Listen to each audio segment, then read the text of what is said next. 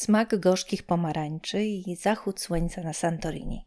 Książki Dionizosa Sturisa o Grecji. Czy mogą być też o mnie i o tobie? Jak zrozumieć Grecję samodzielnie i z pomocą autora?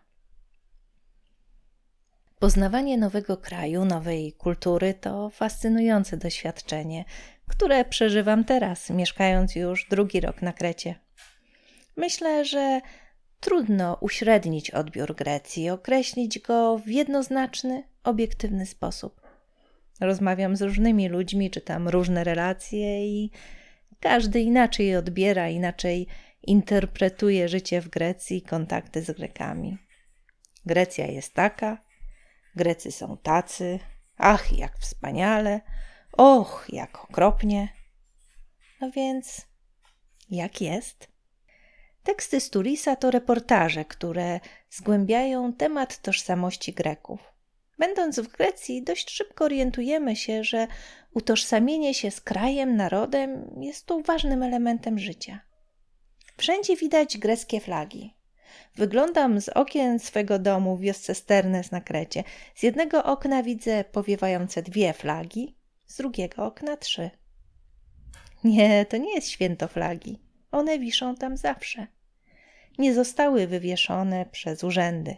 Mieszkańcy sami na swoich dachach czy balkonach zawiesili te greckie flagi.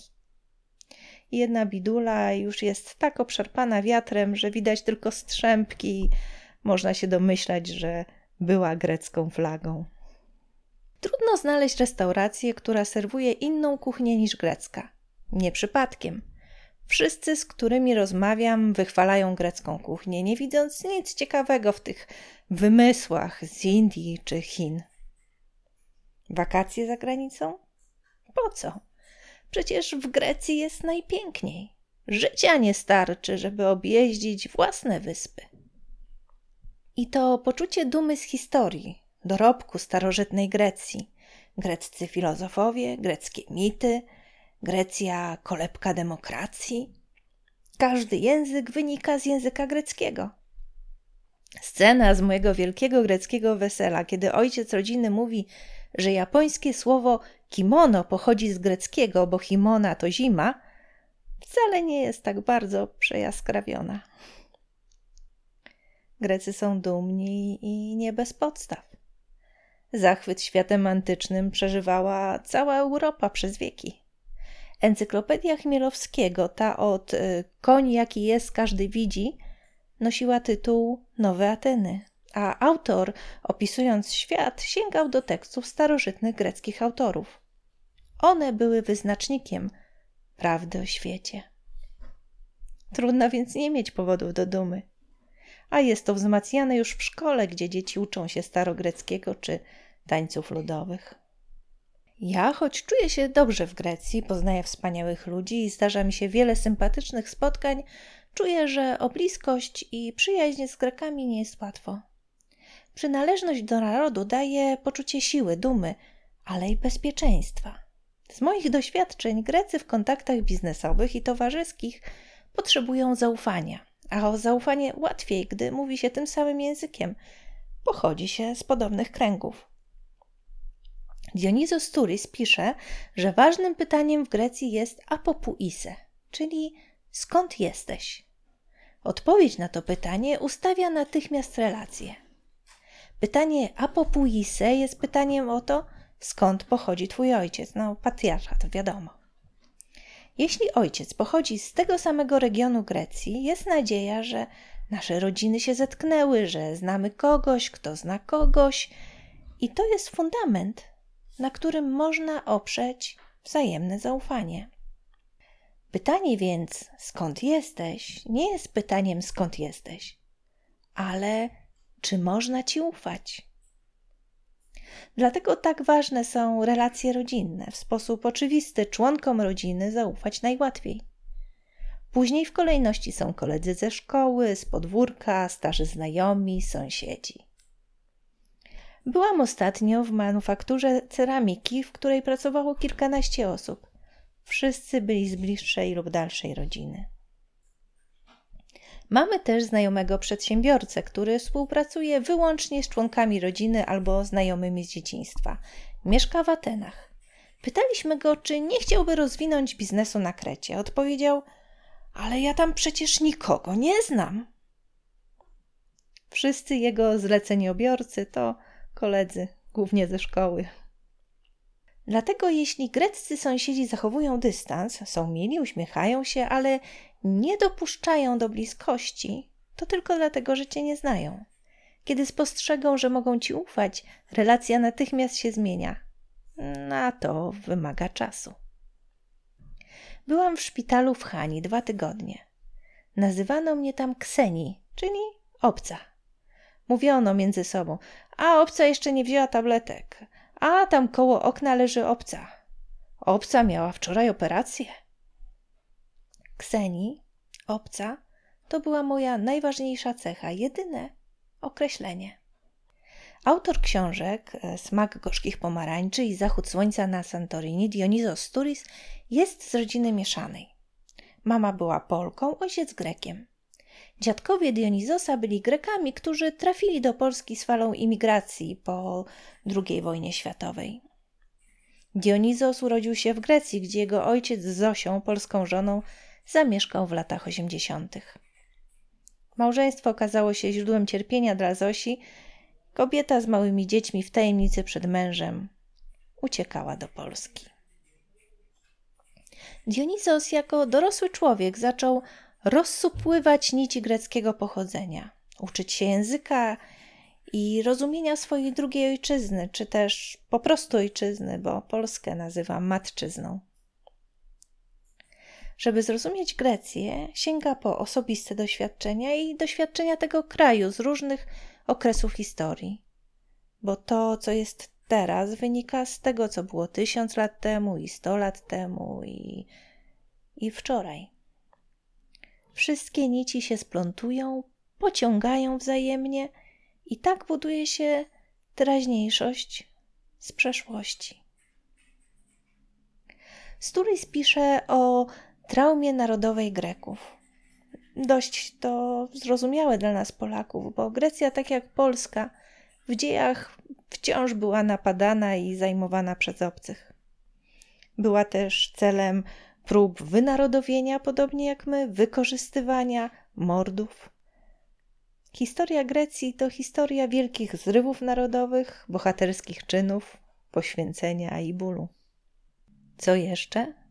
Przez lata wywieziono z Grecji wiele dzieł sztuki, antyków, które dziś prężą się w muzeach wielu krajów, a Grecja nie może doprosić się zwrotu. Mnóstwo dóbr rozgrabiono.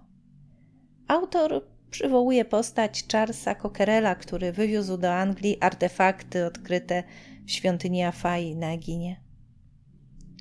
Na jednej z kolumn świątyni Posejdona na przylądku Sunion jest wyryty podpis Lorda Byrona, między innymi podpisami innych lordów. Taka pieczęć dominacji. Kiedy czytam książki Sturisa, dochodzę do wniosku, że niczego nie da się uprościć, choć bardzo byśmy chcieli. Jesteśmy zanurzeni w sieci wpływów i nic w naszym życiu nie jest jednoznaczne i proste. Przyjeżdżasz na wakacje, Grecja wydaje się bajkowa, lazur wody, pyszne jedzenie, jowialny właściciel tawerny, cała seria uproszczeń.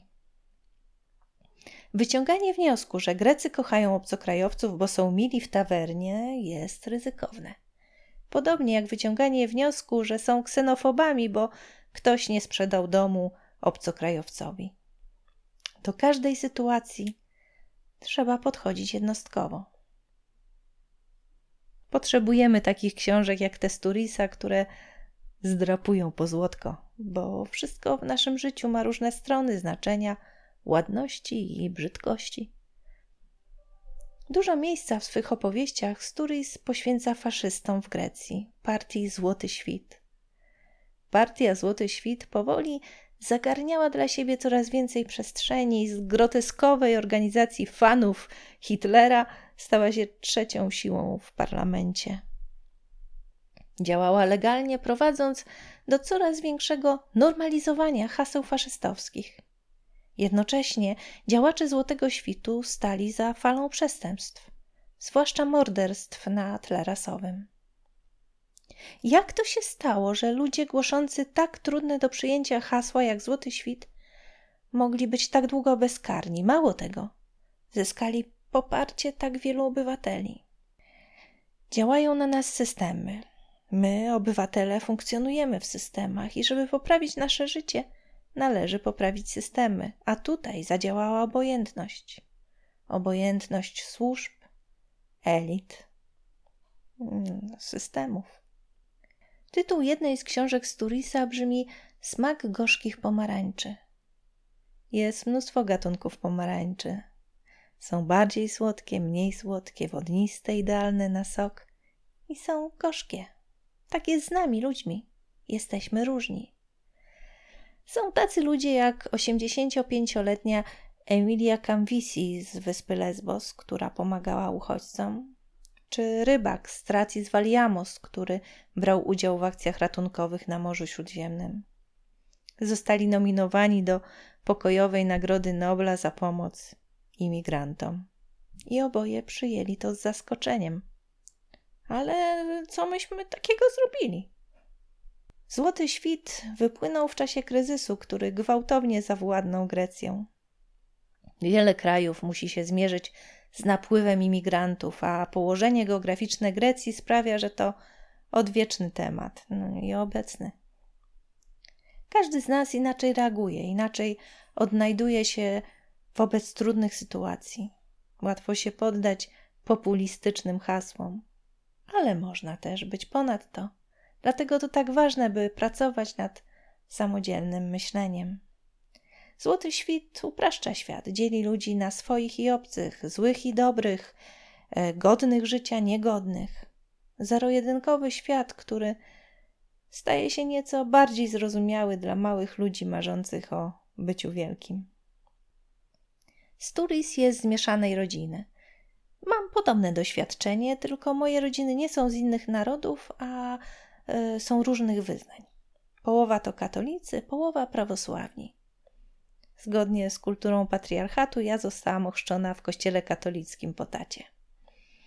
W Białymstoku, gdzie się urodziłam, przynależność do kościoła miała znaczenie i proszono mnie w domu, żebym nie opowiadała w szkole, że część mojej rodziny jest prawosławna. Z prawosławiem kojarzył się wschód, więc zdarzyło mi się, że dzieci biegały za mną i krzyczały Ruska, Ruska, bo rozniosło się wśród sąsiadów, że Naliwajkowa, moja babcia, była w cerkwi. Moja rodzina ze strony mamy pochodziła z podlaskich wsi, gdzie mówi się gwarą, językiem, który jego użytkownicy określają mianem swojego. Mieszkańcy wsi w rejonie granicy mówią po swojemu albo po prostu. Tak, tak go nazywają. Różnorodność to bardzo znaczące doświadczenie, wzbogacające. Dzięki niemu już w dzieciństwie nie rozumiałam kategoryzowania ludzi. Kiedy czytam teksty Sturisa, jego osobiste opowieści, opowieści o jego doświadczaniu rodziny, pochodzenia, mam odczucie, że to rozumiem. Kiedy czytam o schabowym z zasikami, też czuję, że rozumiem.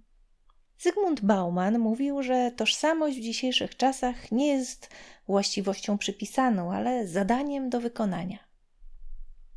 Na studiach socjologii pisałam pracę magisterską o globalizacji, łączeniu różnych odległych tradycji. Bo to nie jest tak, że przyjmujemy inne tradycje. Możemy je adaptować, ale zawsze filtrujemy je przez swoje tradycje i tworzymy coś nowego. Ja wolę budować swoją tożsamość w oparciu o inne wartości niż narodowość. No, oczywiście nie ucieknę od pochodzenia. Narodowość to coś, co zostało mi przydzielone przez naturę, los, Boga czy przypadek. Coś, w czym się wychowałam. Mówię w języku polskim dużo sprawniej niż w innych językach, które znam nieźle lub średnio. Polskość to zestaw wartości, zachowań, które przyzwyczajenie każe mi uważać za oczywiste. Ale dlatego kocham podróżowanie i przebywanie w nowych miejscach, dlatego kocham być tu w Grecji, gdzie moim oczywistościom wciąż rzucane jest wyzwanie.